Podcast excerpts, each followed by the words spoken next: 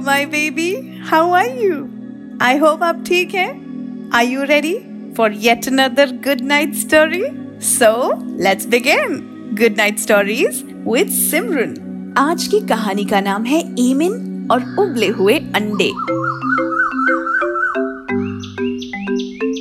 एक दिन एक फार्मर, यानी कि एक किसान, जिसका नाम एमिन था, उसने एक आदमी से एक दर्जन बॉइल्ड यानी कि उबले हुए अंडे बोरो किए, यानी कि उधार लिए। और अगले दिन उसने ये डिसाइड किया कि चलो, एक ट्रैवल के लिए चलते हैं। कहीं दूर चलते हैं और इन अंडों के साथ अपनी किस्मत आजमाते हैं। एंड कैन यू गेस वो पूरे सात साल बाद after seven years he return home वो घर वापस आया और अब he was a rich man जिस आदमी से एमिन ने अंडे उधार लिए थे, उस आदमी ने कहा,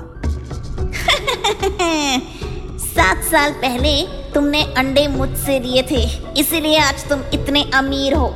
मुझे तुमसे 500 सिल्वर कॉइन्स चाहिए।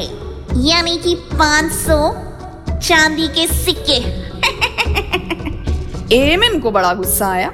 ही रिफ्यूज टू पे उसने कहा, मैं नहीं दूँगा कोई सिक्के विक्के। हाँ। अब जिस आदमी ने एमिन को अंडे दिए थे ही गॉट वेरी एंग्री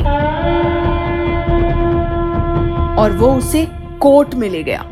जज के सामने उस आदमी ने कहा कि एमिन ने उसे 500 चांदी के सिक्के देने हैं क्योंकि उसने एक दर्जन उबले हुए अंडे एमिन को सात साल पहले उधार दिए थे।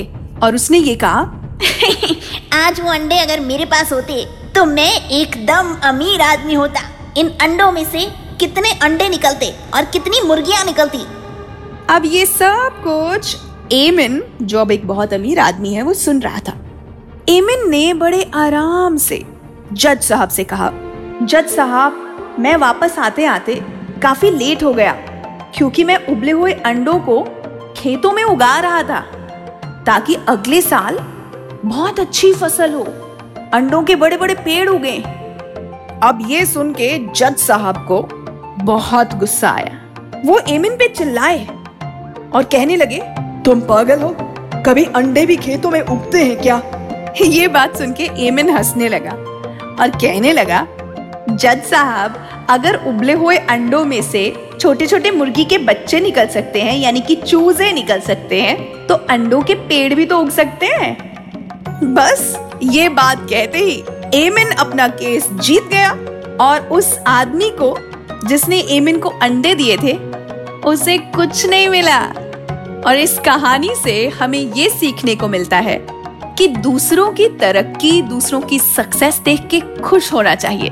हर बात में अपना फ़ायदा नहीं ढूंढना चाहिए। और right so that's all on good night stories for today I will be back with yet another good night story my dear baby till then good night.